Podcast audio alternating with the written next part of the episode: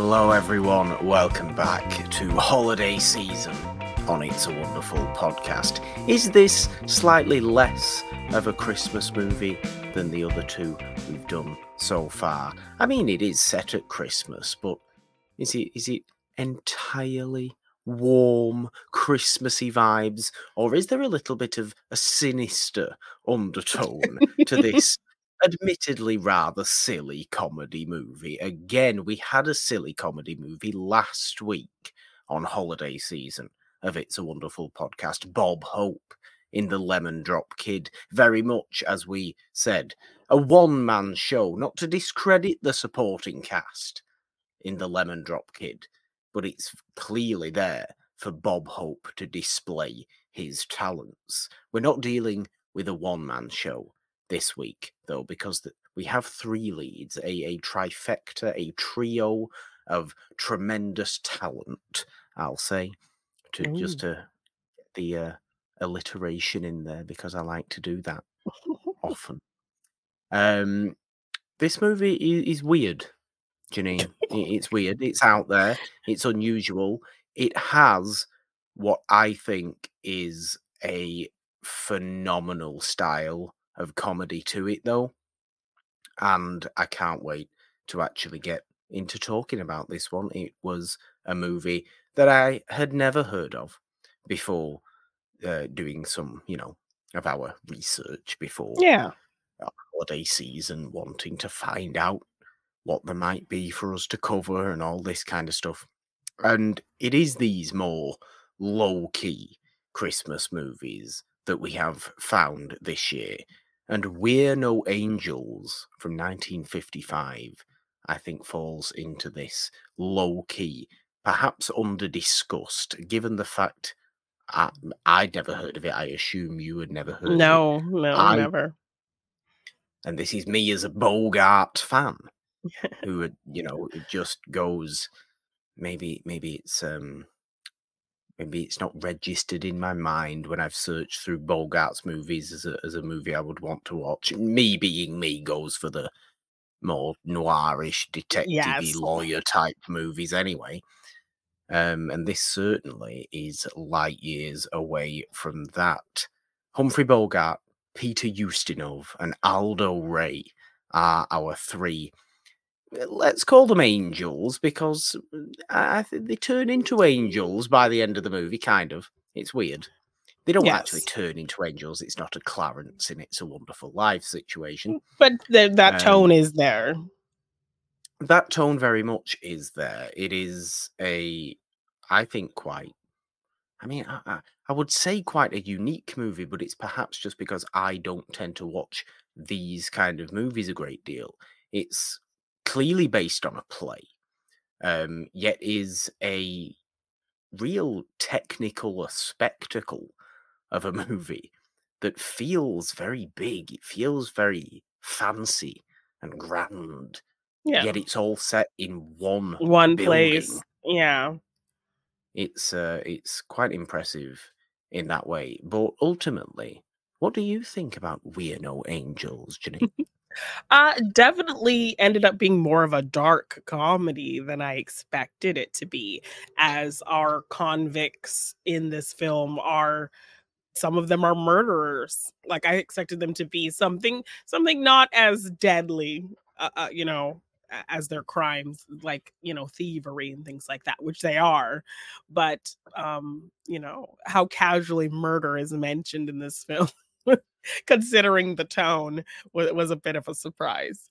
Um but it doesn't really pull you out of it you're just kind of going with it because they really um set up the tone well for you um and, and are consistent with it um but yeah ultimately uh as i've mentioned when we started this series it was really um a little bit of groundwork that we had to do going into wanting to continue doing christmas movies every december on the podcast because we felt like we've exhausted uh, kind of the bigger names in the genre. So we really had to do a bit of research this time around to find things uh, to talk about that were on the Christmas theme. So that's how this film came about as a film that both of us had never heard of or even had any kind of idea of, uh, especially because it includes such a big name as Humphrey Bogart, who we talked a lot about on this channel.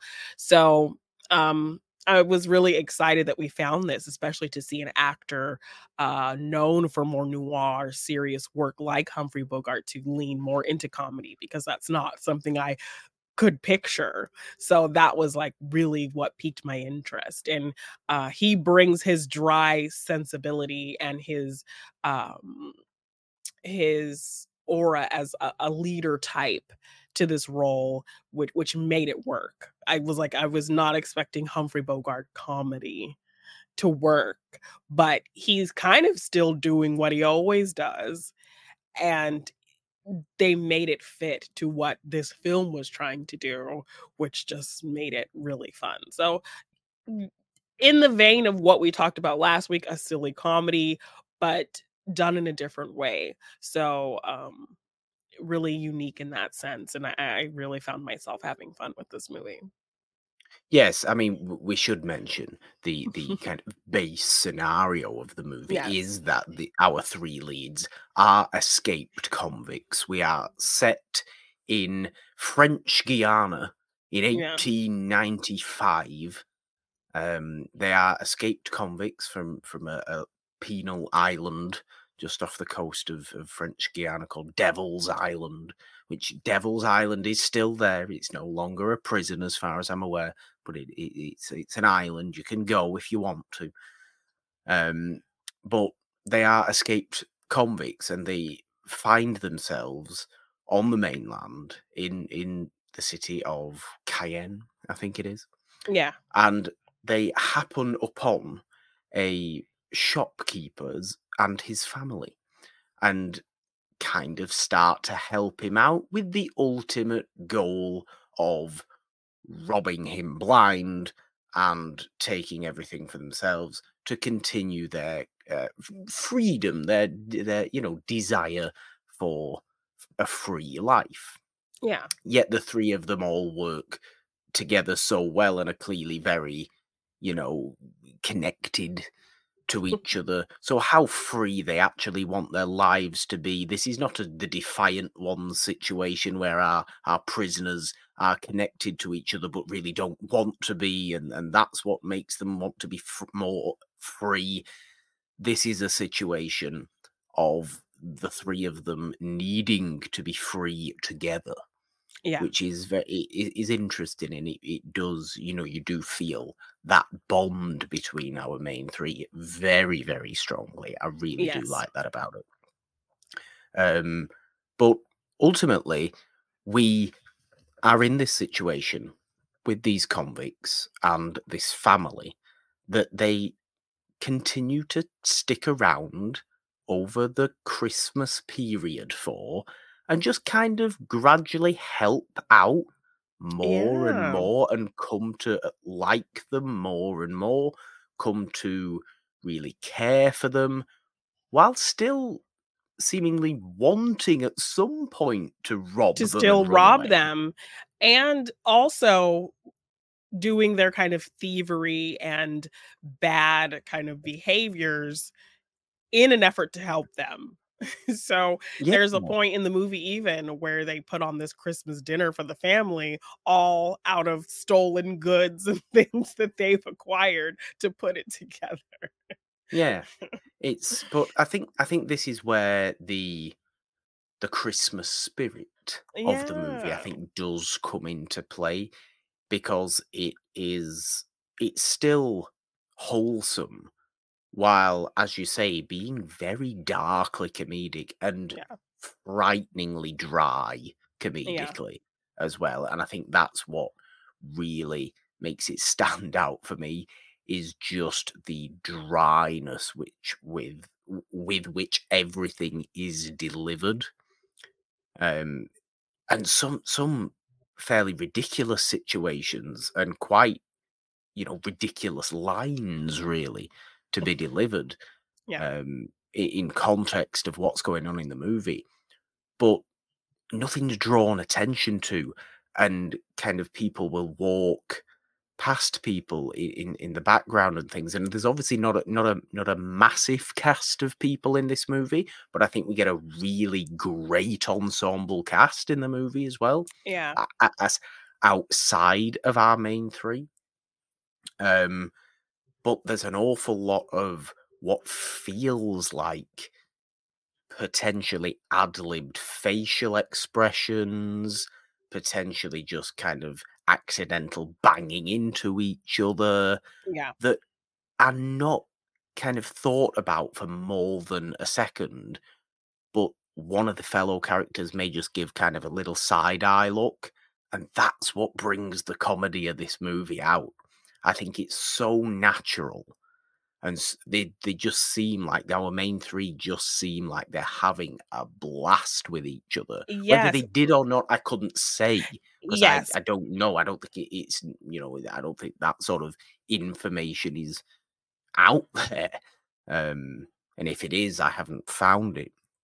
But it really does seem like they are. I love it for that. We are at risk, Jeannine, of getting on and going on as we always do. I do not like it when we do this because we stop abruptly.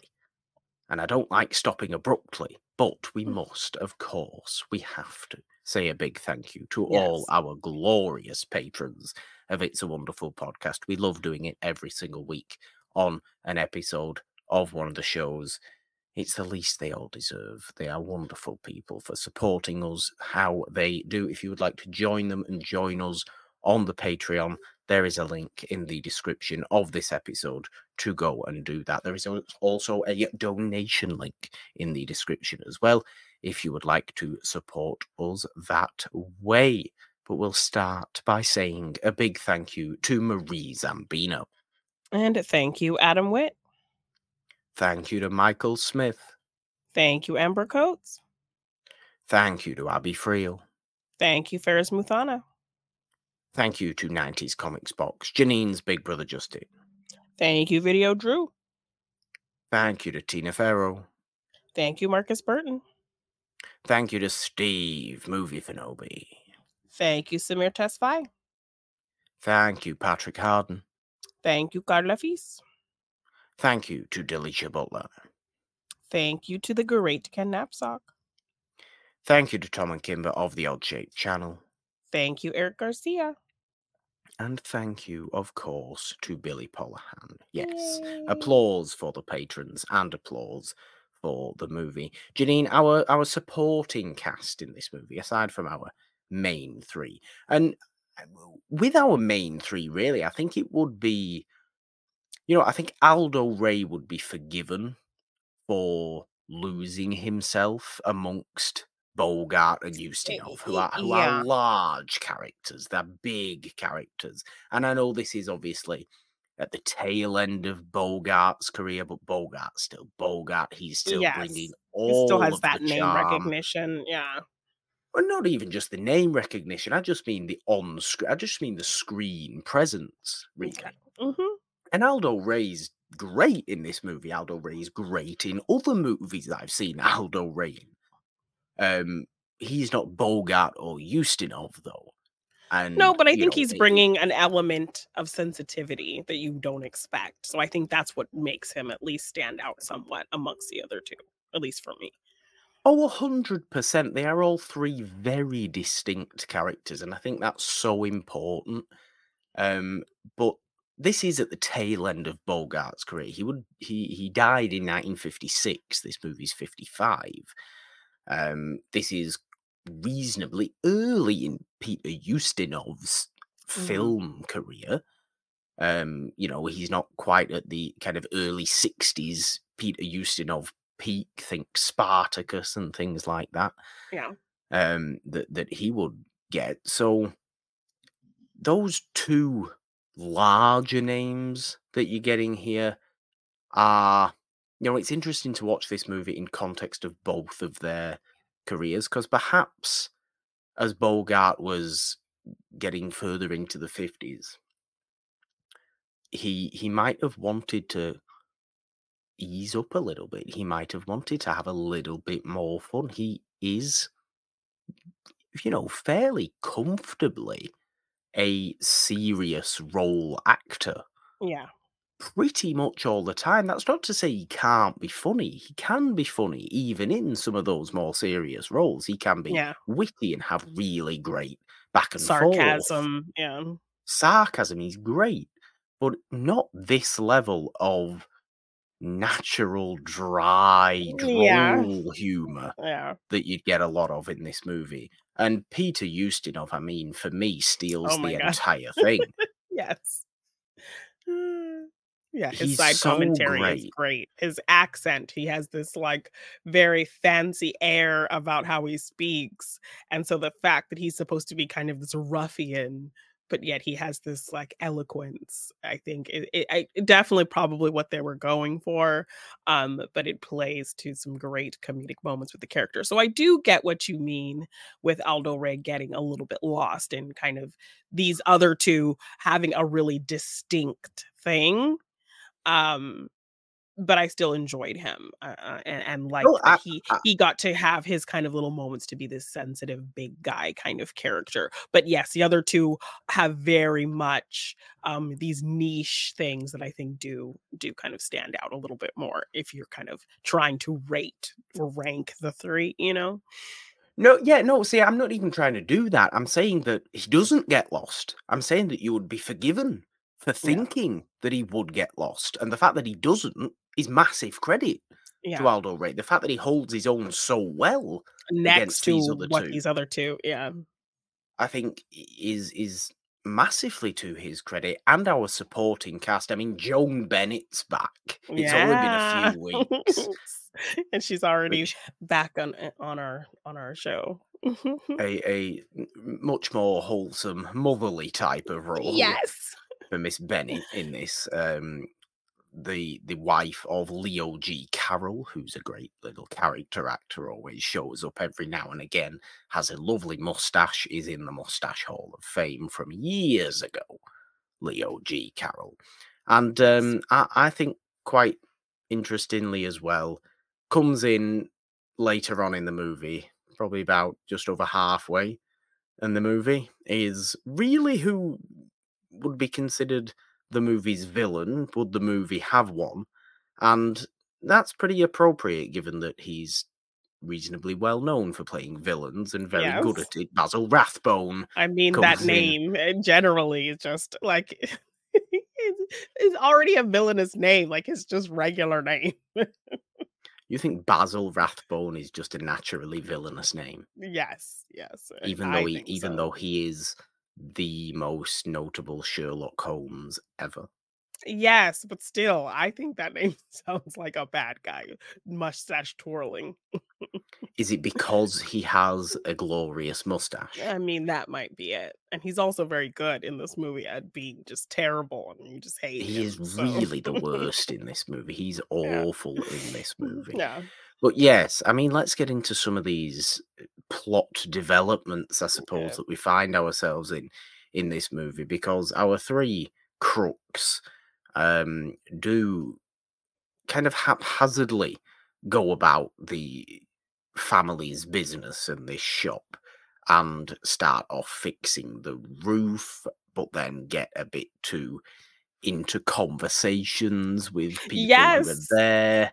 But I think there's also kind of this parallel of what the movie's trying to make them out to be. And like, um, you know, the title We're No Angels, um, the daughter character ultimately ends up referring to them as the three angels of Christmas, um, as she sees how much they're helping the family.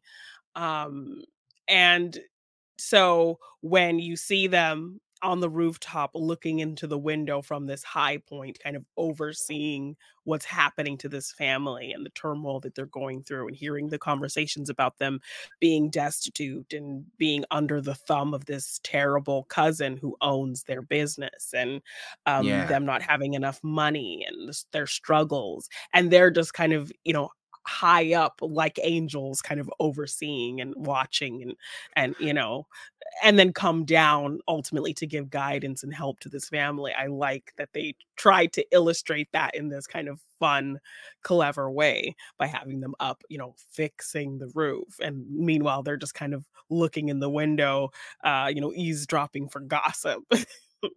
Yeah i mean that's a very good point i suppose there is a lot of definitely early on that kind of realistic metaphor of yeah. an angelic figure coming down to help out a, a poor family and that is the point of this movie. It is yeah. people who you wouldn't expect to turn up randomly helping out a, a family in in need really by any way that they can and they obviously can't do a great deal, and all the goodness that they end up doing in the movie is purely out of the goodness of their own hearts. It's just Yeah. funny that they keep talking about death and robbery all the time. yes and murder and oh we'll just slit their throat and like those types of conversations And they have this little snake that they carry around in Yes. this cardboard crate thing that they kind of set up and set out on people or people who they don't like. How they've managed to get this snake, I don't know either. yes It came into the prison one day and we just grabbed it. yes How? pet How pet did snake you just ate grab off this venomous snake? yeah pet snake ate off oh my god Yes, yeah uh, an unusual name for a snake, I must admit, but yeah you know, mm, weird there. But the snake does come into play um, later on to to dispose of certain people. Um, there's romantic subplots to this movie as well. I mean, with the- with the family's daughter and the um, the I mean, what what do you call this man? Is he is he? Is he? Is it some sort of relative? Is it? Is it one of those weird situations? Is it like a second much cousin? yes it's very much a weird situation that um leo g carroll the man that we're following and his family um is the cousin of of Basil Rathbone's character who is mean and owns the business. And his nephew is someone who Leo G. Carroll's daughter is in love with. So there is a, Yeah. a familial relation to this potential romance that's happening. So, I mean, I guess it is of its time a thing get- that was yeah. done. So, I guess you know family bloodlines and all that kind of stuff. I would think Yeah. Basil Rathbone would be all for doing this. Basil Rathbone in this movie seems like exactly the kind of person who cares about family about keeping it in the family. Yeah. But um not not He's so also- much. No, he's also kind of terrible though.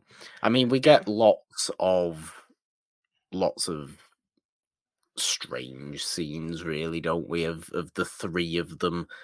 Um, Bogart is a almost almost like a, I was going to use the word spinster. That's not right, is it? He spins a lot. S- The He- swindler. A swindler. He spins words. He is manipulative. Yeah. He's a salesman. Yeah. He's able to sell a bald man a hair cutting set, for example. Yes. So that's another how he also helps out the family. They have problems selling things, particularly because they also give people um, you know, let people buy things on credit. So people will just do credit and then they never get any incoming money to their shop. So a customer comes in, the mother uh, Joan Bennett, she's dealing with her daughter who has fainted and ha- is having this kind of dramatic episode. So he goes The daughter out. constantly faints. Yes.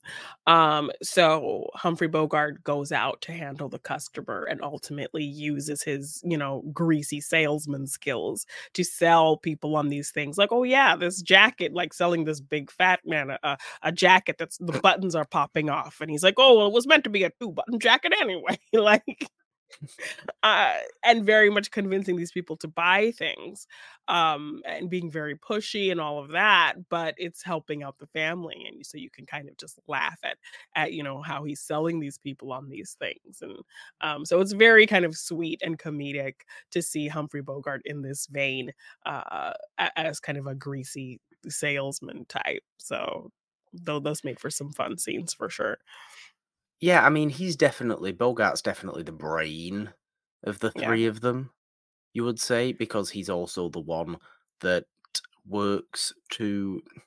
I'm I'm going to use the term fiddle the accounts of Lee yeah G. Carroll when Basil Rathbone shows up. Um, you know, to, to make it look like they're actually doing quite well. Uh, yeah so Basil Rathbone won't be mad and probably kick them out of the shop and make them have to live on the street because that just seems like something that Basil Rathbone in this movie would have would done. do yeah Um, so Humphrey Bogart wants to uh, wants to help in, in in that vein as well, and he's clearly very smart. He's clearly very intelligent. he- You know, he's he's good with numbers and all that kind of stuff. yeah Um, and he does. You are right in saying he he brings a certain leadership quality that I think he's always been great at. He's always been great at being the one in, in control in the room. You very rarely see Bogart not in control of the room, which is why when you do see him not in control of the room in a lonely place, for example, yeah it is particularly notable. yeah Um, Aldo Ray is our kind of big, sensitive hunk of a man yes who is very good with advice, but also very good at carrying the fainting daughter around all the time which he does seem to enjoy to yeah He seems to enjoy do- doing this very much. yeah Actually, I think he he he develops a certain thing for the uh, for the daughter. the Not that that yeah. goes anywhere. No just a certain attraction there. But yes. if you're if you're you know physically carrying someone around 90% of the time uh, i for the think you would first day develop you've met them yes you'd probably develop some feelings as well. You, you would yes. And well peter ustinov's skill is safe cracking some of the scenes of peter ustinov yeah. getting into safes and picking locks and opening locked doors and things like that are so beautifully mm. Three Stooges like slapstick acted. yes It's stunning. I mean, he's making all these strange facial expressions. yes as if he's like he's Vincent if he's Price using in, yes in Tales of Terror. Yes, as if he's using some type of precision to figure this out. He's just looking at it and he'll like rub on the side of it and, you know, feel around and put his ear to it. And then he'll just like use his elbow and like tap a spot and it'll pop. And he looks so proud of himself. He's like a mm, yes. he's like a small mm. child in a very large man's body in Yeah. this movie Peter Ustinov. And I really like how so often he's the one laughing at his own comments and Yeah. things like that in the movie. He'll say something and then he'll just kind of go yes, very be, uh, be be very pleased with himself. Yes, for just sure. really, really pleased with himself, or with a, with this massive wide-eyed grin on, and kind of look around to see, like, hey, see what I just did, see what Yeah. I just said. Did anybody get that? Did anyone catch He's a delight. He's such a delight to watch in this movie. I just don't. I've never seen anything like this from Peter Ustinov. He's always been a, again, a very serious kind of theatrical, dramatic actor to me who brings a hell of a lot of, of presence, you know, a hell of a lot of gravitas to use that. Yes. Yes. It comes with his voice, it comes with his personality. I mean, he is descended from royalty, I believe. On I think he's Oh. actually descended from two countries' royalty. I wanna say Is he? Is he like? Is he? Is he Russian? He's part everything. He's got so such a a, a wide variety of kind of ancestry, Peter Ustinov. But I know, weirdly enough, he's descended from Ethiopian royalty. Oh, okay. Partly. But he's all over the place. He's like Hungarian, Russian, Polish, um, German, but obviously speaks with this really fancy English accent. Yeah. That he he obviously does. Um so it's it's strange to see him in this what ends up being a, a physical comedy role. Yeah. I really just appreciated that. There, there is something a little bit Three Stooges about this movie. Very true. Yeah. Without all the face slapping and kicking each other, though. Yes, without the slapsticky nature of things, the dynamic I think is definitely similar. And I wonder, I, would like, I'd wonder if that was kind of what they were going for. Perhaps. I mean, the Three Stooges were yeah. popular for an awfully long time, weren't they? In various forms. But um, maybe they were going for something like that. I think they do did succeed, but this is perhaps a more. I don't know. I'm gonna say, yeah, it, it, it's it's less, much less slapstick. There's there's not a great deal of slapstick at all in the movie. It is that dry, droll humor Yeah. that is is based on reaction, an almost unspoken reaction, Yeah. and based on you kind of questioning. Wait a minute, that was ridiculous. Why did no one make comment about that? That doesn't make any sense. What's just Yeah. happened there? Why has why has what has just happened gone totally unnoticed, Unnoticed. Yeah. treated like Yeah. it's the most normal thing ever? And that is what so much of this movie is. I think it's it's great as well to see Michael Curtiz, who directed this movie. He, he makes it feel, and I suppose this this is the technical spectacle aspect of it as well, um, and maybe the Basil Rathbone aspect of it as well, that makes it feel tonally something similar to his Robin Hood with Errol Flynn Yeah. you know, The Adventures of Robin Hood from 1938, which is a massive technical spectacle. I mean, it is one of the great adventure movies, I think, Yeah. The Adventures of Robin Hood. And but but you know, that does come with its kind of dry humor to it as well and just the ability to have these lead actors present themselves as as very much larger than life and yes something like the adventures of robin hood speaks to that because it's a it's a big setting castles Yeah. jumping around saving the day grand. Yeah. bow and arrows you know all this kind of stuff sword Yeah. fights Yeah. This is on a much smaller scale yet it still feels like a big movie Yes. Yeah. I love that about it. I love it. I mean, you open, don't you? It's what a Paramount movie in VistaVision, and we like VistaVision Yeah. and, all, the- and, all the and CinemaScope and all the Mhm. others, you know, Yeah. kind of nonsense fifties words for big To- widescreen formats. Yes. To entice you in some way. Yeah. There's a point as well, actually. I, I- don't like seeing Humphrey Bogart in widescreen. I'm not used to it. Four by three, please, Humphrey Bogart. That's what you belong in a nice little square on the screen, not none of Yeah. this widescreen nonsense. um, I don't know. There's there's a great deal to enjoy about this movie. I think it's such an easy watch, such a breezy watch yeah.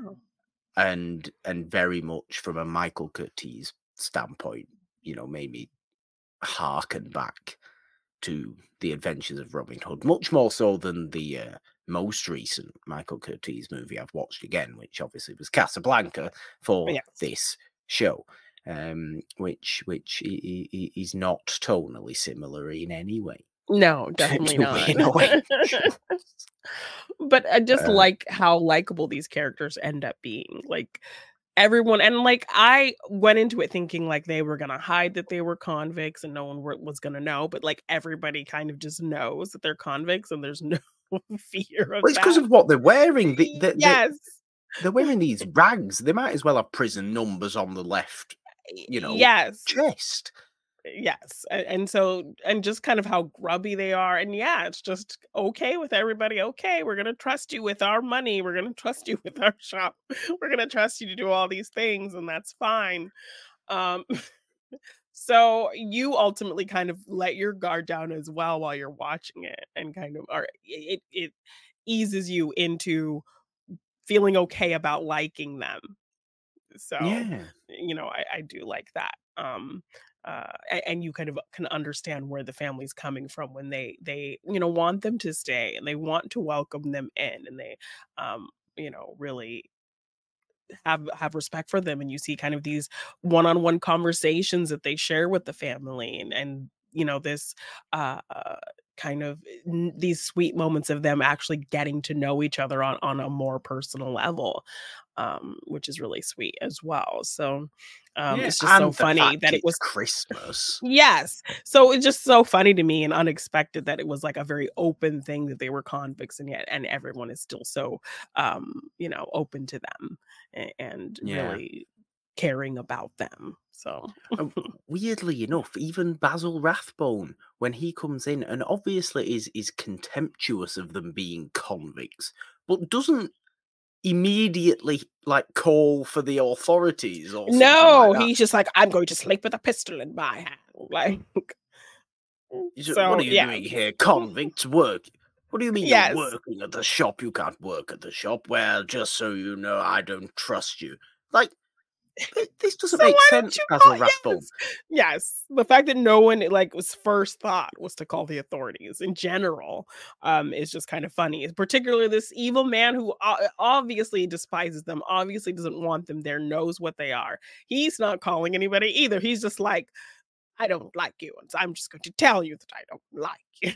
I'm not going to No, do he's uh, about it. he, he- he's too caught up in looking at Bogart's charming smile and Peter Ustinov's massive beaming face. I mean, I guess, I guess so.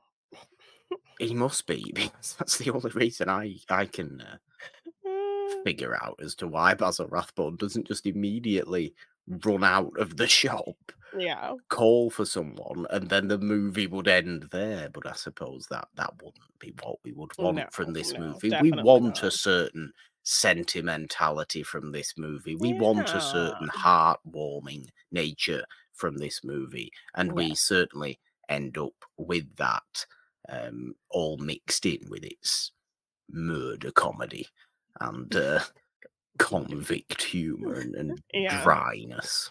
Yeah. We do end up with a great deal of sentimentality, and I do think the Christmas is it Christmas Eve when they're serving Yeah, when they them first- the meal. Yeah. mhm. Um, it, it's really really nice, and they're all getting the getting the tables all set up. Aldo Ray's kind of throw. Uh, throwing plates around and trying to be all cool on his own and making Yeah. himself look But- fancy. But that opens him Um, up also to have a nice moment with the daughter because the daughter is in love with Paul, who is the nephew of Basil Rathbone. And Yes. um when she the family gets a letter that Basil Rathbone and the nephew are coming, she gets very excited. But at the end of the letter, um Basil Rathbone writes that my nephew, he's betrothed to this other woman whose father is in shipping, and that's what I need for my business. So, you know, he's not going to marry your daughter in this whole thing. So when she realizes her love, Paul, is betrothed to another, she gets very upset. And so she wants to run away and kill herself. And she's so upset. And then she ultimately It's very this- quick, very quick uh, reaction, really, isn't it? Yes, I, I'm going to kill myself. Yes. And so when she right? And so then she kind of has this nice conversation with Aldo Ray, who convinces convinces her that's not the thing to do, and um, you know, a little bit of the spark of, of the attraction kind of is seen there. And I like that they don't go ahead and like make a thing of it.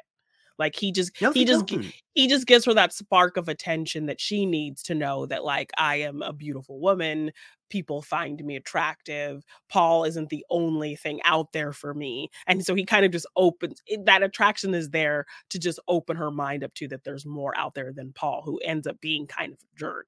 So, and, and, they, and I love that the efforts that the three of them go to to have her figure out on her own that Paul's a jerk because they know she has this idealized, romanticized idea of this man. They can see clearly just upon like the first meeting of him that he's terrible but they're like we need her to see that he is terrible. So we're just going to set her up in a scenario so that it can break the illusion for her and she can figure it out on her own.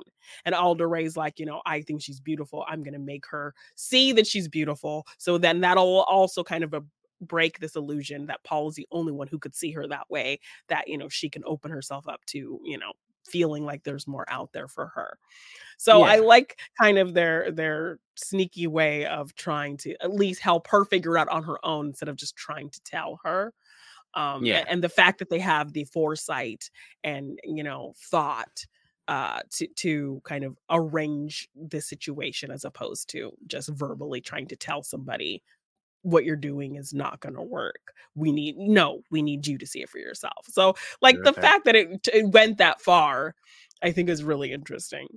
They're they're, they're very clever people. I yeah. um I, I I do particularly like. I must admit though is kind of after. I think it's after the real heart to heart that Aldo Ray and the daughter have. who We keep calling her the daughter. She's played by Gloria Talbott yes. in the movie um, after that real heart to heart conversation that those two have. I seem to remember Bogart and Ustinov kind of creeping back into the scene and just going, What have you been up to? Yeah. What have you been doing here? And he's just yeah. like, Nothing. We were just having a conversation. Yeah. Relax, you two. Peter Ustinov's got a thing for someone in this movie as well, by the way, that I just oh. temporarily oh. forgot about yes. the, the the older woman comes who comes into the, shop. shop. This like you know stodgy kind of older lady who comes in, ample woman, and he's just very smitten with her. but you know, go for it, Peter yeah, Ustinov. You know, game. why yeah. not? You, Get it. Bogart Bogart doesn't have any romantic interest in the movie. It must be said. No. The, the, the, most romantic interest he has in the movie is with Joan Bennett, and that's not at all. He's just nice to Joan Bennett because yes, he's yeah. supposed to be. They nice do comment on her being attractive, but they don't, you know, try to pursue any kind of situation with that. No, and there's yeah. even decent enough scenes between Joan Bennett and, and Leo G. Carroll to make you realize why they are together and how much they do care for each other because Leo yeah. G. Carroll admittedly does come across as as a little bit spineless. Yes, and he's like, he's not got much. Yes, going for him. and he's he seems very uh, like very much older than her so you know you can yes. un- see like okay how are these two together um but they do yes like you said set up enough of a dynamic that you see that there's genuine love there and care there and and and, and a reason for them to be together and, and you like them together. Certainly a more a reasonable relationship for joan bennett to have in this movie than the last movies we saw her in. Yes which were not relationships she she she, she well, not a relationship she wanted to be in to be in yeah Get away from Dan Duryea now. yes, terrible, terrible man. Leo G. Mm. Carroll's better for you. Yes, yes. Anybody else is better for you than yes. Johnny from Scarlet Street. Yes, but very much like um the actress I mentioned last week with uh um Billie Bird, who oh, yes. is very much an actress who, you know, uses her screen time well. I think Leo G. Carroll is very much the same because I immediately recognized him from not even a leading role and just growing up watching yeah. him in the Parent Trap movie. He very much has a, a very funny uh, character in this Reverend because it's a very complicated situation. Obviously, if you've seen the Parent Trap, you know the um uh, Hayley Mills one. Yes, um, yes, yes. Uh, where uh, the dad, his uh, fiance, has come with a reverend to meet him and talk about their impending wedding, all while his ex is there. And the whole time, Leo G. Carroll's uh, reverend character is flirting with with the ex and thinks she's the sweetest Yeah. person and kind of fawning all over her to the frustration and chagrin of the fiance Vicky. So like all his scenes just in that little short segment of the movie he was in has stayed with me all these years. So then in seeing him pop up in this movie, it was a nice kind of familiar thing. And I just recognized him as a very great, uh, unexpected comedic actor because you would look at him and not think he'd be very good at kind of uh, anything of this vein. But I already knew he would be because he was so memorable in his short little bits in The Parent Trap. So he he was mm, uh, a nice surprise, and it very much reminded me of last week and uh, uh, seeing Billie Bird. She very much had a small role, but because she was so good at like using her screen time to the best of her ability and has this very memorable, unique style in what she does, I was able to Yeah. kind of put her together from Home Alone so many years later from the Lemon Drop Kid and her little bit part in that. So I like when there's like an actor who you kind of know more for side things, but you know them to use their time so well that they just kind of stick with you. So it was great seeing him in this to have a leading spot and and really uh, show his kind of dry uh, comedic flair, um, and also be kind of just this very likable character that you feel for. So Yeah, he's very, very sympathetic in this movie. You are entirely right. I think Leo G. Carroll is, is a great, well known face that you may not know the name of in old Hollywood. He he pops up so often, yeah, always gives exactly what you want from him. He's a great, great little character actor. Um, and you know, m- more people should be appreciative of those kind of those kind of actors. Not not the you know character actors come in various forms don't they they come in kind of you get almost a-list character actors who you who you look for and who might seem at times like they're, they're a little bit too well known to be considered character actors yeah, um, but you know, where really does Peter Lorre lie on this spectrum? Is my is always Yeah. my question.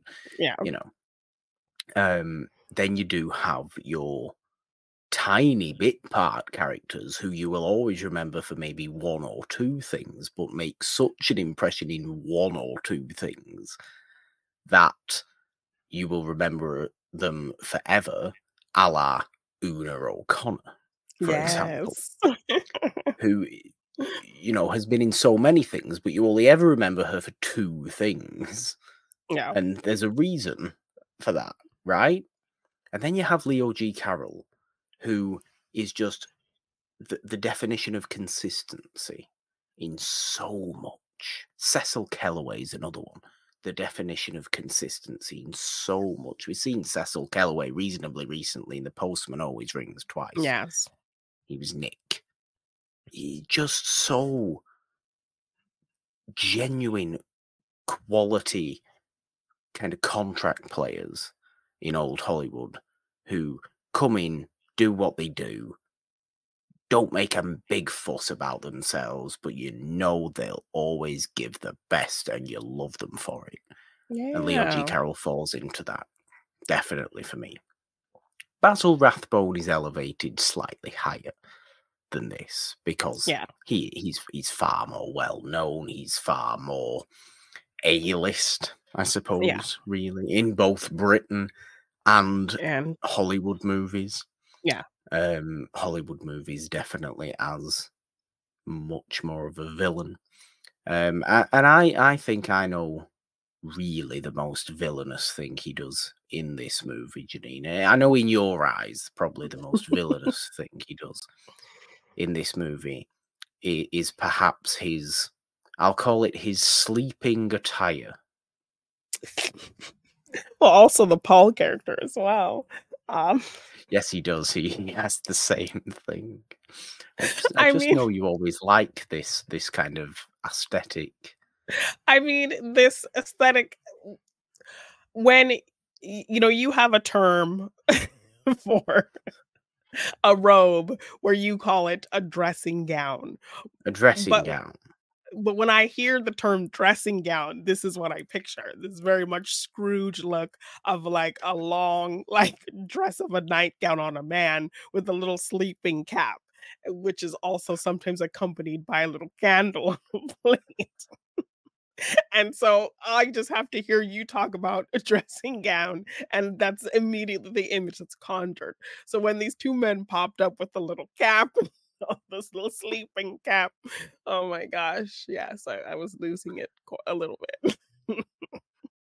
It's just the fact that the little tassel on it is just just yes, clipped just to one side.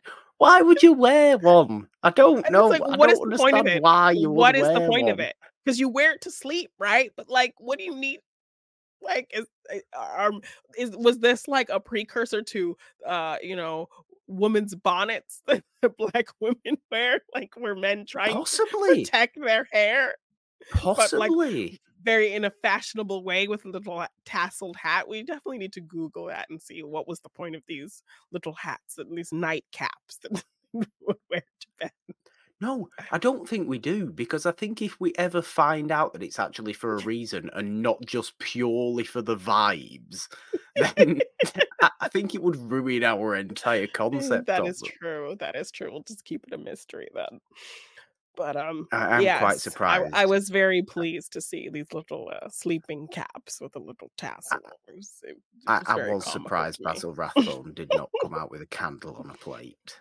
Yes, I mean he has this very you know fancy robe, dressing gown as you would dressing call gown. it, and his his little tasseled cap. So it was a very it was it was very uh, welcoming image that is, is is a common joke between us here.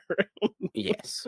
Well, um, let's, I suppose, get into wh- what ends up being the the climax of this movie.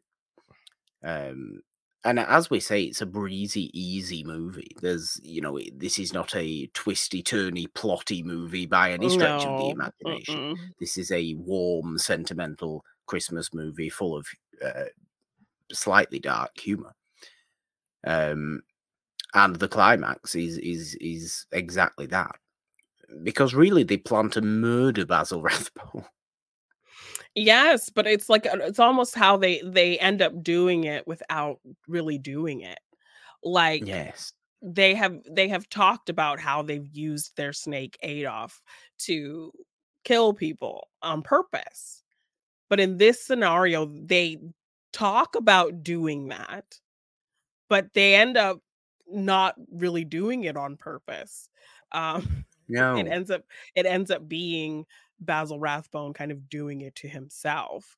So they talk about doing this, but then ultimately they don't want to implicate the family because obviously if these two turn up dead, then it turns into the family potentially getting blamed for it and and then, you know, them being confused and going to them and asking, "Hey, what happened to, you know, to, to Basil Rathbone? What what happened? And them having to look them in the eye and, and tell them what they did uh Yeah. so so I that mean, that really, they're, they're angels, though, right? They could just grow some wings and fly off and yes grow the yes of little halos. and- yes Oh no, that's that's that's not what no no no no no um so i like that they're actually showing this crisis of conscience that they like have this thought to do this but then ultimately they worry about um having to tell the family what they did Yeah. So then, you know, immediately kind of works out that Basil Rathbone sees the little cage for the for the snake and he's what is this? Is this something you stole and he tries to take it from him and they're like no that's his belongings give it back to him. And he's like no i don't believe you and they tell him that there's a snake inside and he doesn't believe them. He thinks they're lying because they're criminals and he's like i don't want you stealing this thing. I don't i'm gonna take it and you know tell me how to open it. And the two other guys are kind of like, should we tell him? Should we tell him? And like Humphrey Bogart's like, no, we're not going to tell him. Don't open it. Give it back to him. It's his property. And and Basil Rathbone refuses to give it back. And he's like, I'm going to hold on to this because I don't want you stealing this from somebody. Uh, you know, I, until I figure out what's inside. Even though they've told him, but he doesn't believe them. So he ends up taking the cage to his room, uh, and ultimately Adolf gets out, bites him, and Basil Rathbone is dead. So the This plan that they had so talked about doing, yes, so this plan they had talked about doing, but ultimately decided not to do, ends up happening because Basil Rathbone is kind of an ass and didn't want to listen to them. So, so they're kind of like celebrating it, and they can celebrate it and not worry about kind of the family implication and all of the things that they questioned before because they know they they didn't do it on purpose. Isn't it nice when miserable people, especially miserable people at Christmas, yes. get what's coming to them? When Basil Rathbone, all Basil Rathbone wanted to do was on Christmas morning, Basil Rathbone's plan was to take inventory of the shop and look at the books. What a Yeah. boring Christmas, Basil. Yeah. Have some fun. No, you've never had Yeah, any fun in your No. life. No, I'm, I'm glad the snake bit you to death, you miserable Scrooge looking. Basil. Terrible. He's terrible. He is terrible. But oh no, the three of them at this point are quite thrilled with themselves that he's Yes. done this and, and put it on themselves. They, I think they take a little bit of joy in telling the rest of the family. Um, Yes. and the rest of the family could not care less, by the way. Yes. And they feel like, "Oh, somewhat bad. So Yeah, they he feel some- Yes. They feel somewhat bad that they don't feel bad more is the thing than actually feeling bad. Yes. Yeah. Which I think, if that's the case, then we are really dealing with just a terrible person, and we, and we definitely are. Yes. We definitely are. But you know, this all this all works in in the family's favor. But it does at a certain time come time for our three angels, as they are now. They are no longer convicts from Devil's Island who have escaped and are on the run. They are angels to this family unit now. It does come time for them to bid farewell, to say goodbye, and to wear unnecessarily fancy suits to do so. Yes. Looking real snazzy. Real, really, really snazzy. And well, they do, they do, they do this. It, it's, it's quite emotional. I'll give it A little that. bit, a little bit, because like I had hoped, like by the end, you know, they're they love this family now. It's this whole thing. They've done all this to help them out. Uh, maybe Let's they'll s- stay there. They yes, want to let's stay. stay. Let's turn a new leaf. Let's stop doing crime and just be these good people helping this family, you know, maintain the shop and and help them sell things and all of this. But you know, no, they get their suits and head on their way. And um, uh, you But know, ultimately, reflection, isn't there?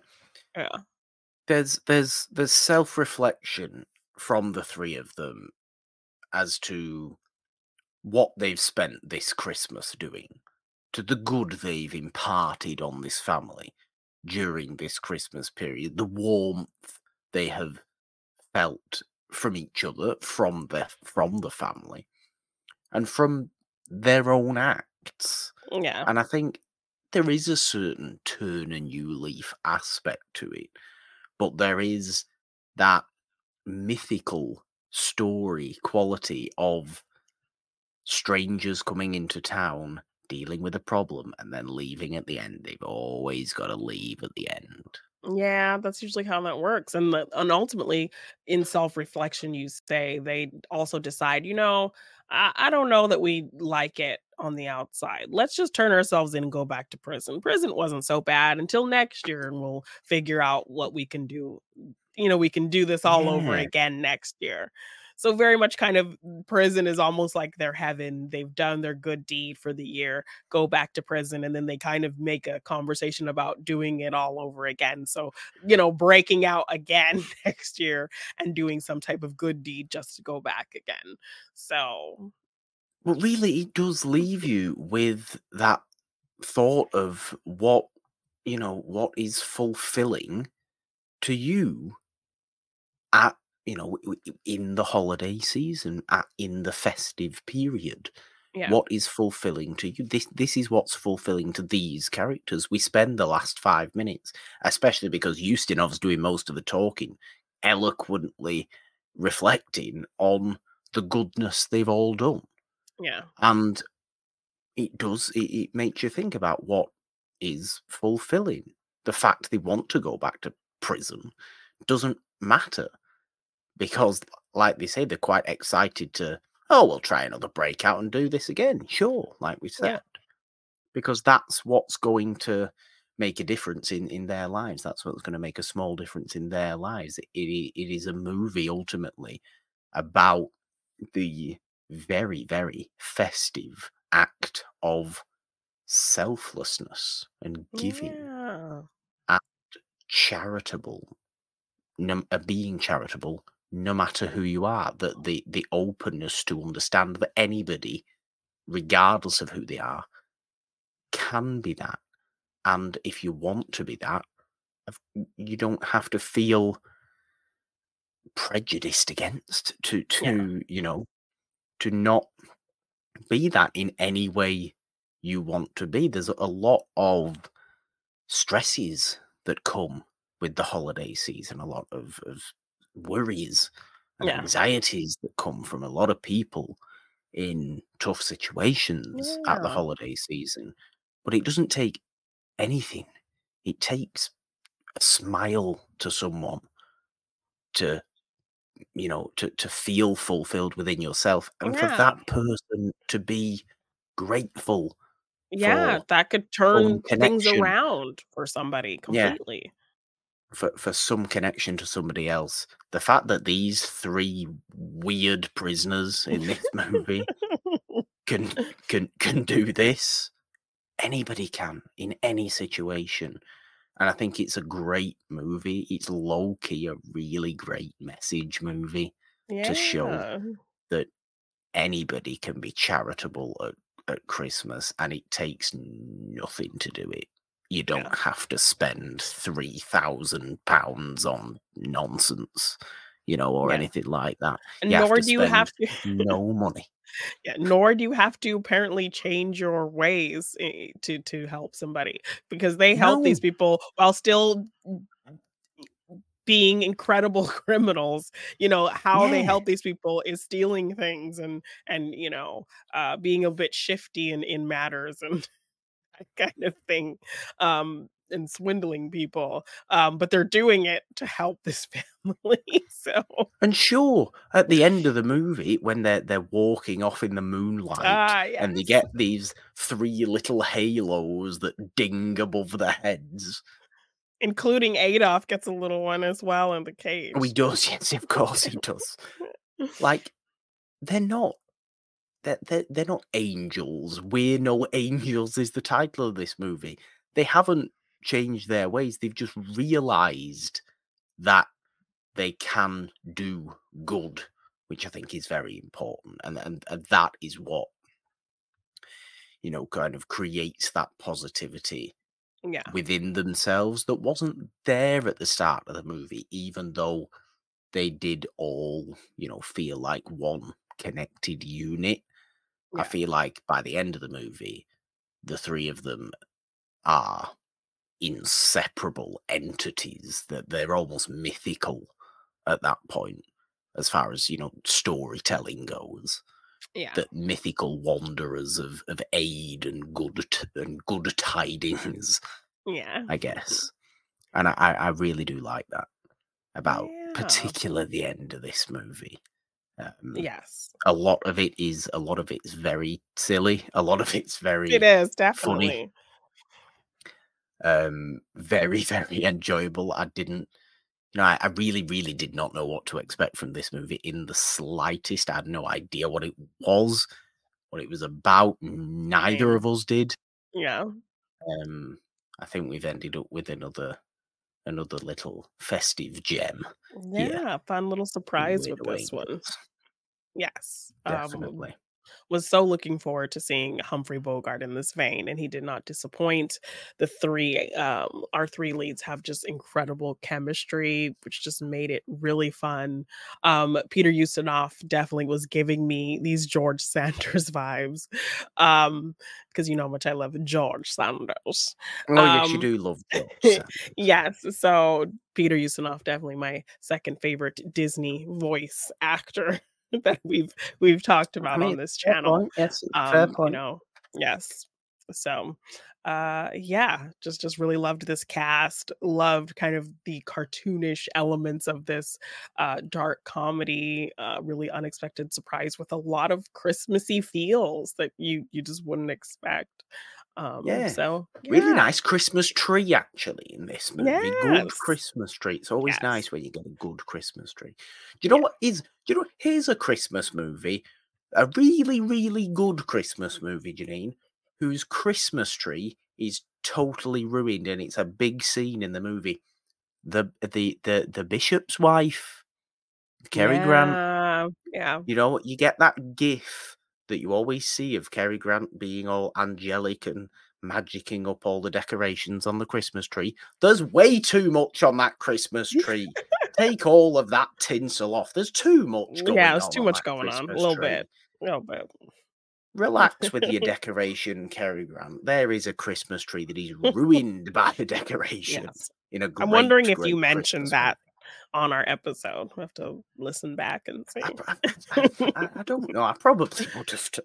I probably would have done.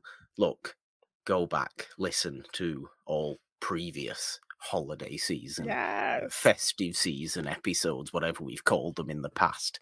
On It's a Wonderful podcast, we we have covered a, a, a great many of your uh, old Christmas movie favorites. I am sure, and some slightly more low key ones, of course, as well, which we always like to do here. But of course, never have we covered the big one, the namesake of our show, because that's the rule. Yes. That's the rule, Jeannine. We we don't cover. we don't. We don't. It's a Wonderful Life. That's just the point. Yeah. That's just the point of this show. Everything else, um, as good as as as life changing of a movie as it is. Yes. there's a great there's a plethora of holiday season episodes of it's a wonderful podcast for you to go and check out we hope you have enjoyed today's episode we're actually back with another trio next week Yes. um, in a movie i'm really looking forward to watching i don't know whether it will be good or not but it certainly sounds very very interesting Yes, or what tone it will take. If it'll be a more it sentimental, will take. serious, or will it be a little bit comedic? Yes. Well, I'm I'm curious Yeah. as well. Yeah, this is uh we'll be talking about the movie Three Godfathers next week, which is a, a western version of the story of the three wise, Three wise men. men. Yes. Um. So very curious about this one, John Wayne. So John um, Wayne is in the movie. yeah. Yes. Yes. John it's a John Ford directed movie. Yeah. It is from 1948. It uh it's I think it's going to be really weird. Very curious. Very curious. I do. I don't know how. I don't even know how Christmassy it's remotely going to feel.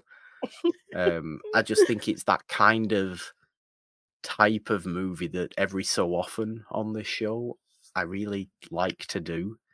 Just these very unusual concepts Yeah. that are movies you've never heard of, or you know, really, really don't think about, but Yeah.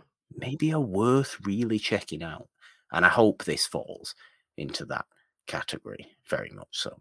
Um, but yes, continue to have a great holiday season with us and without us here on It's a Wonderful Podcast. We also have Morgan Hasn't Seen on this podcast feed where it's holiday season all December long as well. Of course, subscribe wherever you get your podcasts on all major podcast platforms. Leave those rates, reviews, answer the questions on Spotify if you're over there. uh, subscribing the notification bell on the It's a Wonderful Podcast YouTube channel as well for all the fun stuff we have uh, there. We spoke about the Patreon and donation links before, but you can also find us on social media on Twitter at It's a Wonderful One. Find me on Twitter at the Purple Don with a three instead of the E and the because Jeannine. Three is a magic number.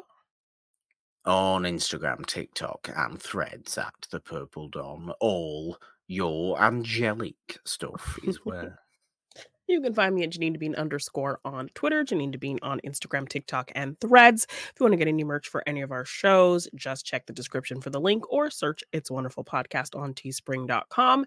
And if you want to purchase any of my art in print form, you can find that at my Big Cartel shop, g9design.bigcartel.com. Uh, Janina, I, I, w- I would like I would like you to do an impression of Peter Ustinov and don't make it sound like George Sanders.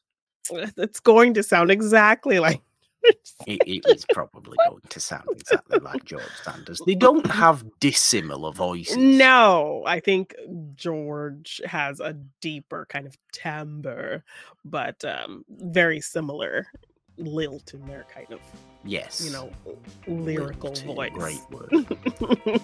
Uh, Can't do it. Oh my god. Okay. A three, a two, one. Oh well, it- it's very fancy, very fancy and eloquent. Oh, there. Yes, bye. Bye.